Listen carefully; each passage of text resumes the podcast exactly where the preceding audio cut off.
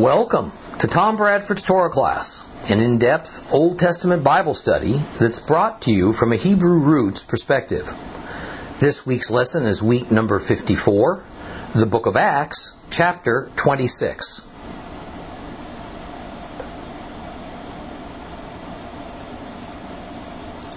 We will begin at uh, verse 9 of Acts chapter 26 today. So open your Bibles there. Verse 9, Acts chapter 26. Well, what we're going to see is, is that the picturesque seaside port city of Caesarea Maritima, which, men, which those of you who are going on the tour, we will be at this very spot. The, which is the provincial capital then of the local region that included Judea we find Shaul, Paul, standing before Governor Festus, King Agrippa, and Queen Bernice, and an assortment of other unnamed dignitaries. Now, the purpose of this gathering is not as Paul's judicial trial, since that's already occurred. And the result of this trial were ambiguous, to say the least. In fact, it is precisely the vagueness of the testimony that was given by Paul's accusers and then Paul's rebuttal to it that has put Festus in a similar befuddled position as it did for Festus's predecessor, Felix. Both Felix and Festus could make little sense of the accusations against Paul, concluding that essentially none of it had anything to do with Roman law but rather the dispute had to do with some arcane nuances of Jewish religious laws. Now, for reasons that aren't given, the former governor, Felix, apparently didn't want to rile the high priest and the Jewish leadership by outright acquittal of Paul.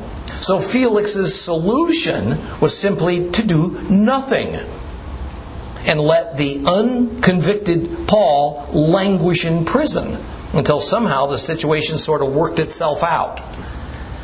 Well, now the new governor, Festus, was caught in a similar set of Chinese fingers as Felix. He needed to have good relations with the Jewish leadership since it was Felix's inability to maintain peace and quiet in Jerusalem that got him fired from his job. Yet, as an able administrator and judge, Festus was not disposed to convict an obviously innocent man purely for the sake of local politics, especially when that man was a Roman citizen. However, Festus had a peculiar problem that Felix didn't have. As Paul was explaining himself to Festus, he declared his rights as a Roman citizen to appeal his case directly to the emperor, who at this time was the notoriously fickle Nero. Festus had little choice but to grant Paul his wish, but at the same time, the emperor would expect to have a well articulated issue of Roman law presented to him in order to make a judgment. In this case, Festus had already determined that Paul had broken no Roman laws. So he had no idea what he should write and send to Nero as the issues of this case that Nero was being asked to settle. However, by good fortune, the Jewish king Agrippa and his sister Bernice had arrived in Caesarea for a visit so Festus thought that perhaps they could better understand these accusations against Paul and help Festus formulate a proper letter of charges to be sent along with Paul to Rome. Let's reread part of Acts 26 to begin. We'll start at verse 9. It's on page 1397 if you have a complete Jewish Bible.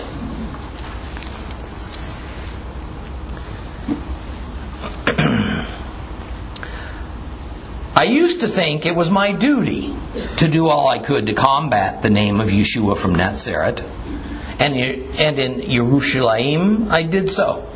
And after receiving authority from the head Kohanim, the head priest, I myself threw many of God's people in prison when they were put to death. I cast my vote against them. Often I went from one synagogue to another, punishing them, trying to make them blaspheme. And in my wild fury against them, I even went so far as to persecute them in cities outside of the country.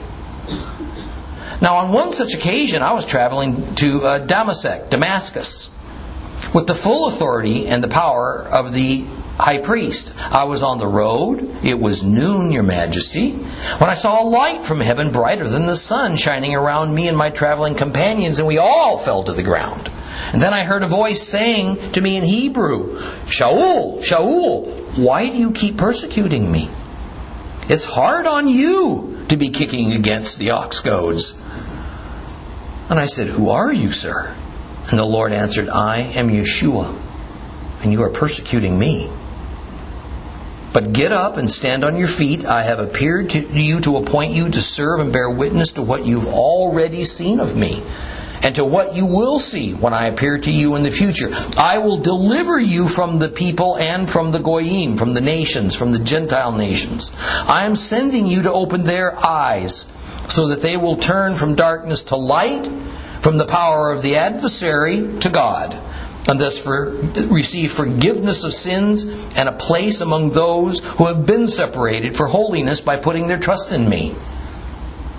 So, King Agrippa, I did not obey, disobey the vision from heaven. On the contrary, I announced first in Damascus, then in Jerusalem, and throughout uh, Judea, and also to the Gentiles, that they should turn from their sins to God and then do deeds consistent with that repentance. It was because of these things that Jews seized me in the temple and tried to kill me. However, I have had God's help. So to this day I stand testifying to both small and great, saying nothing but what both the prophets and Moshe said would happen that the Messiah would die, and that he, as the first to rise from the dead, would proclaim light to both the people and the Gentiles. But just as he reached this point in his defense, Festus shouted at the top of his voice, Shaul, you're out of your mind! So much learning is driving you crazy. But Shaul said, No, I'm not crazy, Festus, your excellency. Uh, excellency. On the contrary, I'm speaking words of truth, of sanity. For the king understands these matters, so to him I express myself freely, because I am sure that none of these things have been hidden from him. After all, they didn't happen in some back alley. King Agrippa, do you believe the prophets? I know you believe. And Agrippa said to Shaul, In this short time, you're trying to convince me to become messianic? And Shaul replied, whether it takes a short time or a long time, I wish to God that not only you, but also everyone hearing me today might become just like me, except for these chains. And then the king got up, and with him the governor and Berenice and the others sitting with them. And after they had left, they said to one another, This man's doing nothing that deserves either death or prison. And Agrippa said to Festus, Well, if he hadn't appealed to the emperor, he could have been released.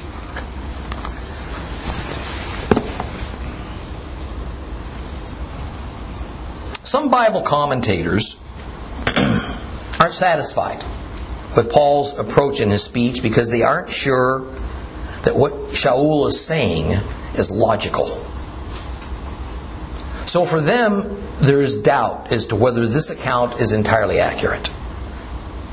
Now, while acknowledging their concerns, it seems to me that Paul is evidently saying that he completely understands his adversary's mindset as regards their distrust, even their hatred of Yeshua and of this Jewish sect he spawned, the Way, because Paul himself had once harbored these same views.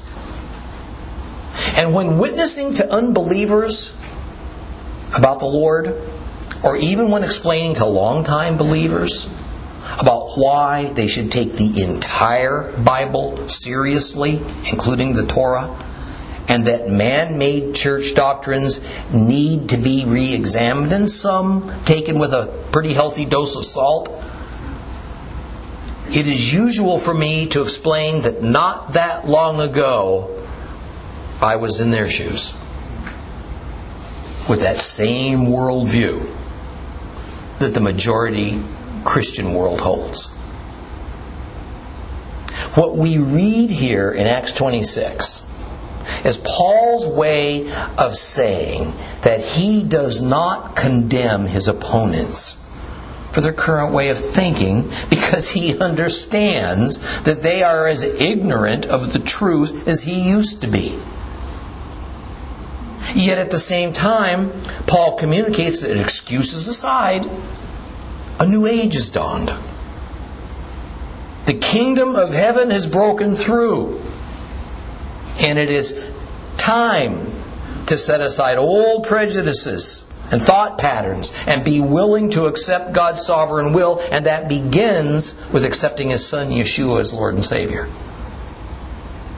He goes on to say that he was not only in agreement in principle with the high priest and the Sanhedrin concerning Yeshua and the way, but he was an active part of the group who sought to arrest and persecute Christ's followers. He confesses. He voted with the majority to put Stephen to death for no other reason than he was a believer. Further, on behalf of the Sanhedrin, Paul traveled from synagogue to synagogue, ferreting out any possible Jesus sympathizers and then trying to get them to blaspheme. Now, in our previous lesson, we discussed the notion that's nearly universal among New Testament commentators that the blasphemy that Paul had in mind was to get these Messianic Jews to renounce Yeshua. But that's illogical. Because from the point of view that Paul held at this time, it was believing in Yeshua that was heretical, not the act of renouncing him. In fact, if Paul could get a Jewish believer to renounce Christ and return to mainstream Judaism, it was seen as a happy ending for everyone. Certainly not blasphemy. So it's clear to me that Paul was trying to get the believers to say things against Jewish law, against halakha, which would then constitute a case of blasphemy, and thus this could be taken before the Sanhedrin, a charge which proved exacted the death penalty for the blasphemer. Well, now that Paul has established his life history, including where he was born, his religious and his political affiliations, and that he was against the very sect of Judaism that he's now part of, he explains what brought on his radical change of heart. Beginning in verse 12, he tells his story of meeting the risen Yeshua who speaks to Paul from heaven as Paul is traveling towards Damascus, Syria, to arrest some believers who have been reported to have fled to a synagogue there. As all who have taught for any length of time will tell you, it's sometimes necessary to repeat some of the more important information so that students have a better t- chance to digest it. So I want to say again something that I've said to you in previous lessons. Even though most Bible commentators and pastors will refer to Paul's meeting with Christ on the road to Damascus as his conversion experience, it was anything but that. Paul did not convert. Paul merely learned in a rather dramatic fashion that the Messiah that he and all other Jews were waiting for had come. And his name was Yeshua of Nazareth. For a Jew to convert means he or she becomes a Gentile. Or in the religious sense of the New Testament, a Gentile Christian. And in fact, it is clearly the aim of many Christian denominations to establish Paul as leaving his Jewish heritage and religion behind and adopting a Gentile one. This doctrine of conversion is widespread in spite of Paul's claims to the contrary in the Bible, because as the early church father Chrysostom and others before him and after him claimed, Paul maintained his outward Jewish appearance and customs as an elaborate but well meaning deception. This was so he might have a better chance of gaining an audience with Jews for the purpose of telling them the gospel. And then, of course, hopefully getting them to convert to being a Gentile Christian. This is the third time we've encountered the same story of Paul's experience with Yeshua. First of all was in chapter 9, then in chapter 22. So we're not going to go over every detail as Paul recounts this experience in front of this distinguished audience now. Now I'm going to mention, however, that there are minor differences in some of the smaller details among these three tellings, mainly involving how the bright light light shone, who fell down, who got back up, who saw or heard what among those traveling with Shaul. What is key is that the event actually happened and that it was inherently supernatural. This is the point that Paul wants to come across to the dignitaries that are sitting in front of him, and to all who all, by the way, who might ever hear this story. Well, since the era of the Enlightenment that began in Europe in the early 1700s AD, the trend of Christianity has been to search for a rational explanation for what the ancient Bible clearly wants us to see as irrational to the human mind. And especially in the later 20th and now the 21st centuries among many Christians and Jews, an acceptable explanation of events such as the plagues, that bedeviled Egypt, the parting of the Red Sea waters, Paul's experience on the road to Damascus. These must be presented as something that can happen in the natural realm, since the supernatural is deemed but primitive and unintelligent myth. To that end, I found some words from a one man play written by Philip Goble, a place called the rabbi from Tarsus, in which Paul is depicted as being interviewed by his friend and sometimes traveling companion Luke. And Paul is giving Luke information for the gospel that Luke wants to write. Now I'm going to quote this to you because not only is it delightful to hear, but it truly exposes the folly of any Christian wanting to have their cake and eat it too, so to speak. That is, for anyone who professes faith as a believer in Jesus, but then to demand that when reading the Bible, when we run across things that can only be described as miracles, we can't accept them unless a basis in science can be found to explain them. And I say, this itself is irrational, if not downright silly. And I truly believe that anyone who takes this approach may attach a Christian label to themselves, but in fact it's a dangerous self deception that they think allows a person to have one foot in the kingdom of heaven and the other foot comfortably in the world. Listen to this because I chuckled over it long after I first read it. And yet it is profound enough that it certainly added one more solid brick to my personal foundation of faith. Perhaps it will to yours as well. This is Paul now in this play speaking to Luke about his experience on the road to Damascus, telling Luke all about it. He says, Now, let me pause to clear up one thing, Luke, and this is for the benefit of the scoffers that you must refute. What exactly made me switch? Not religions, but vocations. From that of a persecutor to that of an advocate and an apostle. What was the problem, Doctor? Are the scoffers right? Was it really just a case of sunstroke? Nervous collapse? Hallucinations? Guilt catharsis? Oh, what's truth for you, Paul, isn't truth for me, they say. There's natural explanations for everything. Yes, yes, doctor. Here is the natural explanation. One day, on the road to Damascus, while I tried to enforce the law of Moses piously, serving my God with all my heart, I, the arrester, I was arrested by a naive superstition. Quite naturally, a meteor just happened to blaze across the sky. And at the very same time, it just happened to thunder, so that so that the other rabbis quite naturally did see and hear something. Now, at the very same time, clumsy me, I just happened to fall off my horse.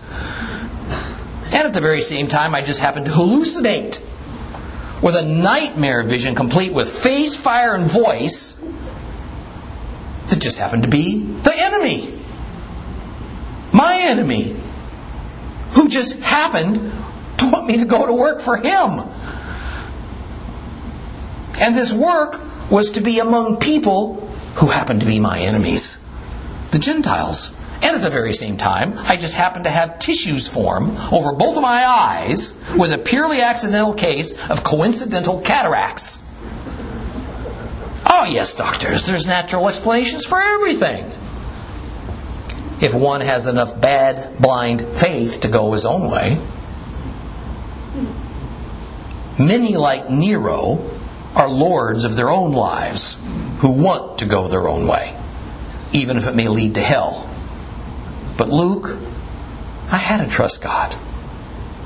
And like any other disciple, I had to take a step of faith into the mikveh waters and then into that Damascus synagogue. It's Pretty good, isn't it?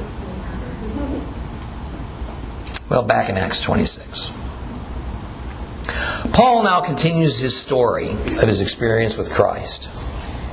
With the words of verse 14, where he says that the voice from heaven not only identified himself as Yeshua, but he said something says something interesting. It says he spoke to Paul in what?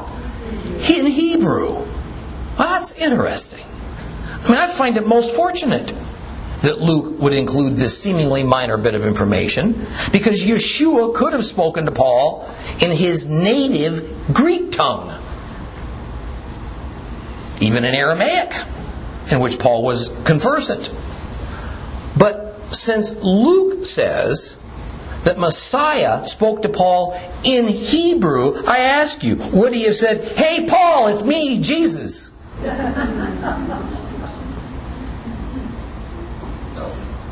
Or would he have said, Hey, Shaul, it's me, Yeshua?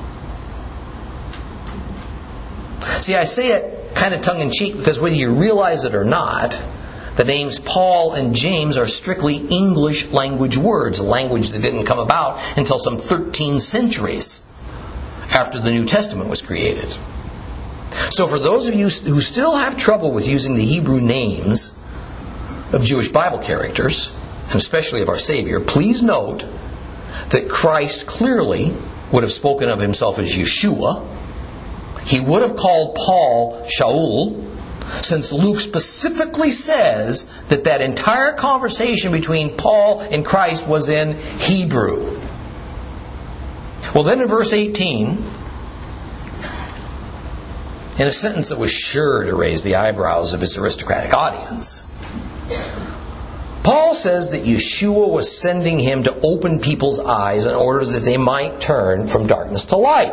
And that the people he was being sent to were both Jews and Gentiles. And that those people, Jews and Gentiles, who put their trust in the very same person who had interrupted Paul's journey of persecution, well, they would receive forgiveness of sins and become a member of the community of those whom God has set apart for holiness. So now Paul's crossed the line. It's one thing to more or less instruct Agrippa and Bernice, who, because of their Jewishness, they understood that Paul was speaking as a rabbi from a Jewish cultural and religious standpoint. But when Paul said that this trust in Yeshua was also necessary for Gentiles to have their sins forgiven, this was a direct assault on Festus and on his gods.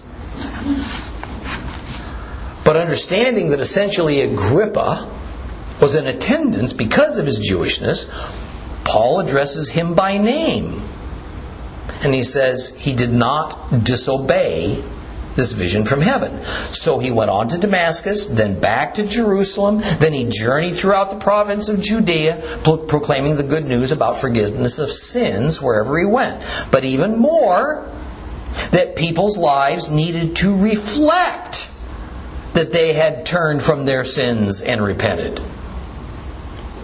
See, repentance is always presented, Old and New Testaments, as the prerequisite to forgiveness of sins. Whether that sin was atoned for by the blood of animals on the temple altar or by faith in the blood that Yeshua spilled at Calvary. Now, now let me repeat that. The writers of the Holy Scriptures, from Genesis to Revelation, know nothing of a kind of forgiveness that occurs without first sincerely repenting and turning. I think this is perhaps the single reality that worries me the most for all who profess Christ. I mean, I, I worry that the weak doctrines taught today, and for a long time really, incorrectly tell seekers of God that one can achieve forgiveness of sins by merely professing Christ. And maybe by attending church or synagogue from time to time, but they can go right on living as before with only lip service paid to actual repentance. Confessing that one has sinned or is sinning or is contemplating sinning is not repentance. Although confession is a good and needed first step. Notice how John the Baptist, this surprises people, preached only one thing. One thing only. Baptized for one thing only repentance.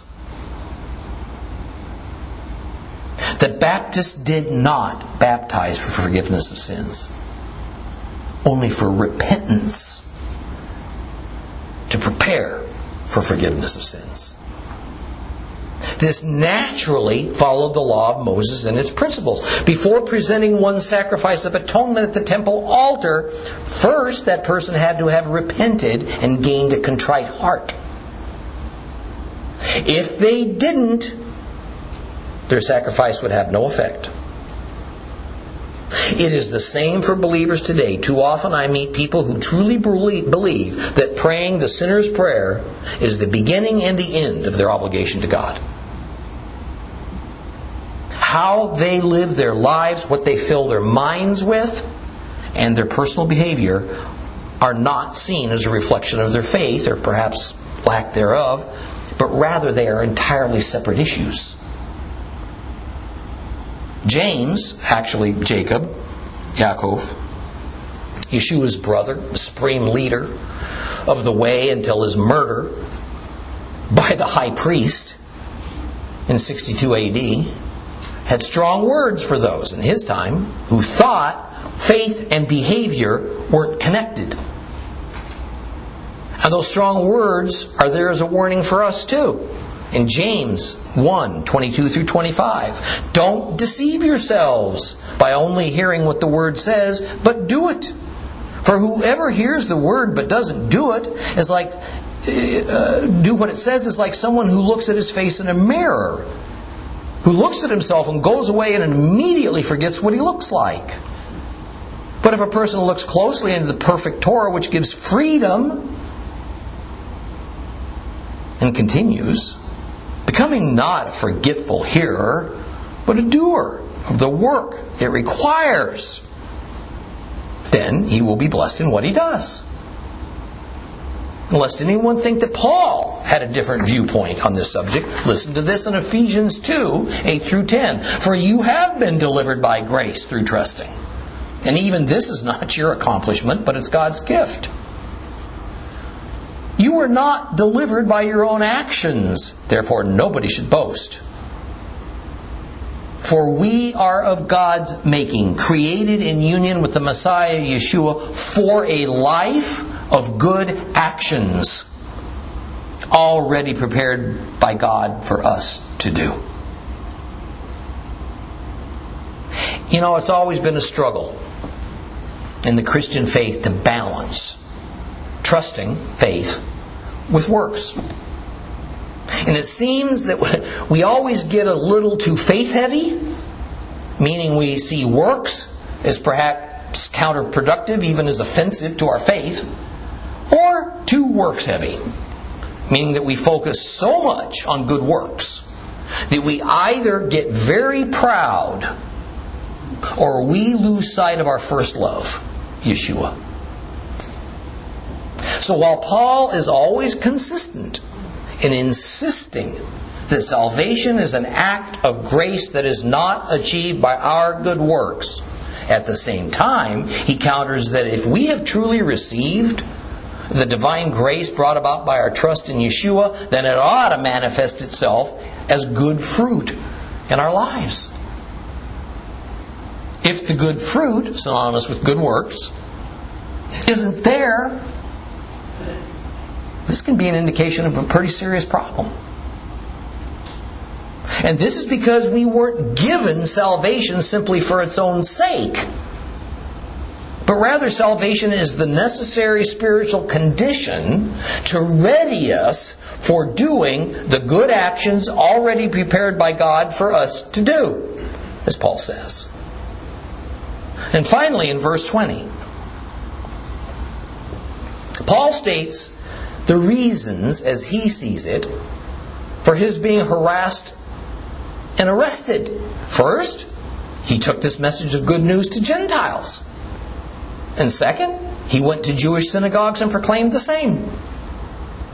So the issue is that the Jewish religious leadership were livid that Paul took a message of salvation, which they didn't believe in, which was manifest in Yeshua of Nazareth, who they didn't believe in, to Gentiles, who they saw as occupiers.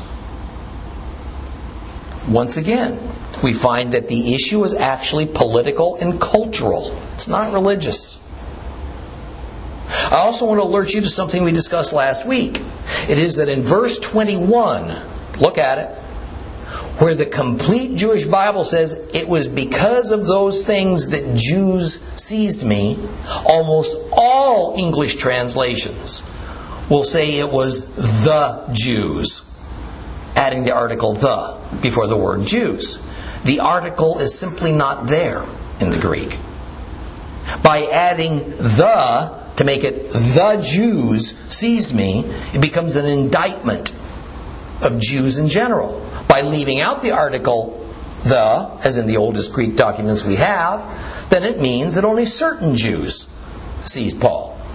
Now, these seemingly minor nuances, or perhaps better discrepancies, that appear all throughout most standard English Bible translations are additive in their effect.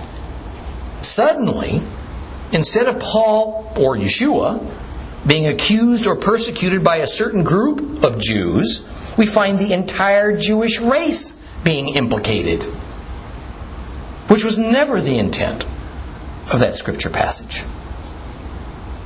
Paul says he's been able to withstand the plots and attacks against him because he had God's help.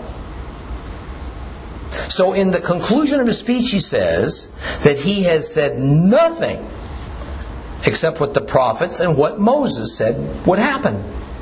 In other words, he's claiming that he's not created some new doctrine, nor has he said anything against normative Judaism. So, is he talking about Jewish law here? No. Just as we discussed in earlier lessons about how to know, when Paul uses the term law, whether he means Jewish law, halakha, or the law of Moses, the Torah, here we see that when he says the prophets and Moses, it's exactly synonymous with the term the prophets and the law. Saying someone follows Moses is just shorthand for saying they follow the law of Moses. So, by using the terms Moses and prophets together, we know for certain that Paul is speaking of Holy Scripture He's not speaking of traditions and customs. Shaul is saying he is being persecuted for simply believing and quoting the Holy Scriptures. And we find that Paul said nothing about Yeshua that Yeshua didn't also say about himself. In the Gospel of Luke, we find this in Luke 24, verses 25 through 27. He, Yeshua, spoke to them. Foolish people, you're so unwilling to put your trust in everything the prophet spoke. Didn't the Messiah have to die like this before entering his glory? Then, starting with Moses and all the prophets, he explained to them the things that can be found throughout the Tanakh, the Old Testament, concerning himself. Paul also says that the scriptures explain that Messiah would die and rise from the dead, and he would proclaim light to Jews and Gentiles. This, first of all, put him at odds with the high priests and the Sadducees, because they didn't believe in a resurrection, even though the scriptures clearly speak of it. But that doesn't matter, because in most of Judaism and Christianity, traditions and tr- customs often trump the Bible. If the religious leadership in Paul's day actually believed God's word, they would see that Paul exactly fit the profile of the prophesied servant of Isaiah 49 who would announce light to both Jews and Gentiles. Paul is being persecuted for doing the very thing God says must happen. And Isaiah 49, 5 and 6. So now Adonai says, He formed me in the womb to be His servant, to bring Jacob back to Him, to have Israel gathered to Him, so that I will be honored in the sight of Adonai my God, having become my strength. He has said, It's not enough that you are merely my servant to raise up the tribes of Jacob and restore the offspring of Israel. I will make you a light to the nations so that my salvation will spread to the ends of the earth. So here the venerated Isaiah says that the day will come when light will come to the nations, Gentiles. What does that mean? To be a light to the nations. The word for light in Isaiah is the same word that we find early in Genesis regarding creation. That word is or. And or is better translated as enlightenment than light. Or is a spiritual term that speaks of God's enlightenment. It speaks of good, of truth. It does not mean light that comes from a from light emitting objects, such as from the from, from the sun or from the stars or from a light bulb. So clearly, the meaning here in Isaiah is that God's enlightenment, God's truth, will be taken by this honored servant to the Gentiles. Paul's doing exactly that. But now, in verse 24, Festus simply loses it. He cannot fathom what Paul has been saying. Interestingly, Paul wasn't even addressing Festus. Now, to Festus, now this is a man who doesn't know God. The divine truth that Paul has been speaking sounds like foolish nonsense, the ramblings of a madman. Well, of course. Of course it does. One must be of God to understand the things of God. Festus was anything but that. Listen to 1 Corinthians 2:14. Now the natural man does not receive the things from the spirit of God. To him they are nonsense. Moreover, he's unable to grasp them because they are evaluated through the spirit. Many years ago, my wife and I were visiting her elderly father. He was a college educated man who was a retired school teacher. He found the Bible impossible to comprehend. And one day we were sitting together in his living room talking about something in the Bible when he just burst out in frustration that he has tried and tried and tried to read the Bible, but it was just words that formed no meaning for him. He said that he saw. Obviously, there are sentences and paragraphs, and that the words were actual words, but they made no sense to his mind. He was not a believer. A few years later, only months before he passed away, he made his peace with God. He entered a local church that had been very kind to him. He walked forward and he went to his knees and he sincerely prayed for forgiveness. He received Christ. We saw him a few weeks later. And he was reading his Bible. He said, all of a sudden, the words have meaning. And they bring him great comfort. He couldn't understand why until then those biblical passages were just a jumble of nouns, adjectives, and verbs. Festus was an educated, an intelligent man, but he worshiped the pagan Roman gods. He had no relationship with the true God, and he admittedly knew little about Jews or Jewish religion. So Paul's words were just so much noise and clatter to him. You know, essentially, Paul's speech and the beautiful life giving truths that were embedded within it were far beyond Festus's spiritual capacity to grasp.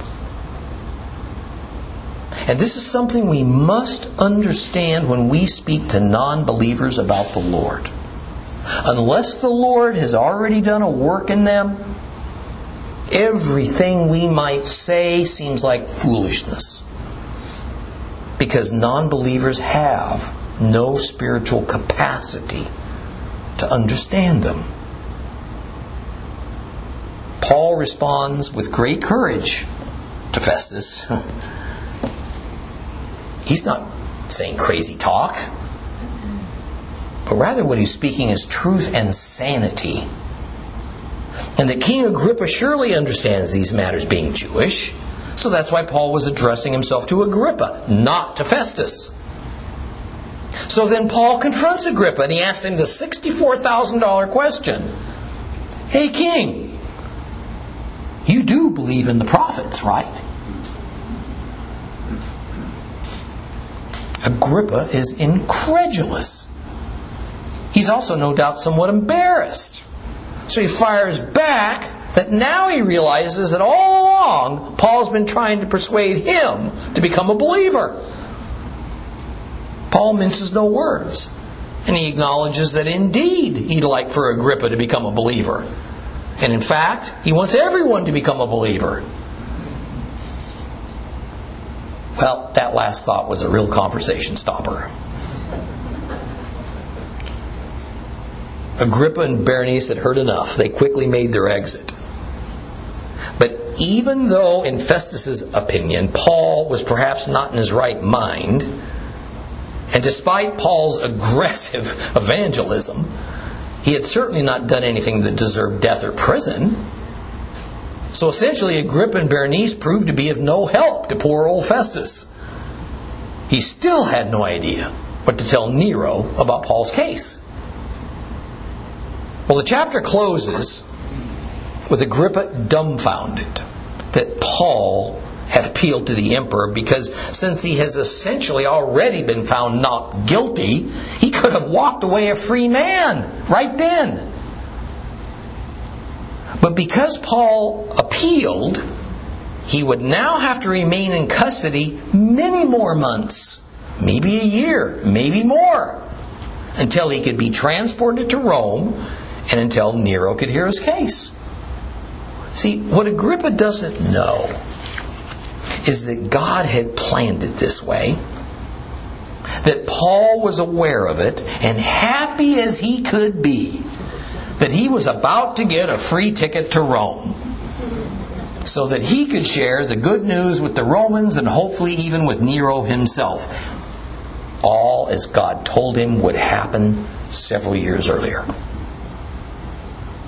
Now, what to the average person might seem hmm, like a terrible outcome for Paul. I mean, still remaining incarcerated for now well over two years was for Paul a victory. What a lesson for us. What a lesson. Even the unpleasant things that happen in life that seem to be anywhere from inconvenient to painful or even catastrophic are perceived by our fleshly eyes as something terrible. But they may well be God's plan and purpose for us. And it's all contained in that if we'll just take it up, if we'll just grasp hold of it. Paul wasn't being punished or ignored by God. A lot of people thought he was. He was being used in one of the mightiest ways we're ever going to find in Holy Scripture. But it wasn't glamorous. It wasn't comfortable and it sure wasn't convenient. Luke 9:23 Then to everyone Christ said, if anyone wants to come after me, let him say no to himself. Take up his execution stake daily and keep following me. Paul exemplified Yeshua's statement. So the question we each face, if we have the courage to be honest with ourselves, is how far away from our comfort zones are we willing to go should the Lord call us? How far? What is the limit to our self sacrifice and personal discomfort that we are willing to experience in order to do the Lord's will, in order to say yes. Paul had no limit. Next time, we'll take up Paul's perilous voyage to Rome, and we are going to hear one of the most amazing and dramatic sea stories ever recorded in ancient history.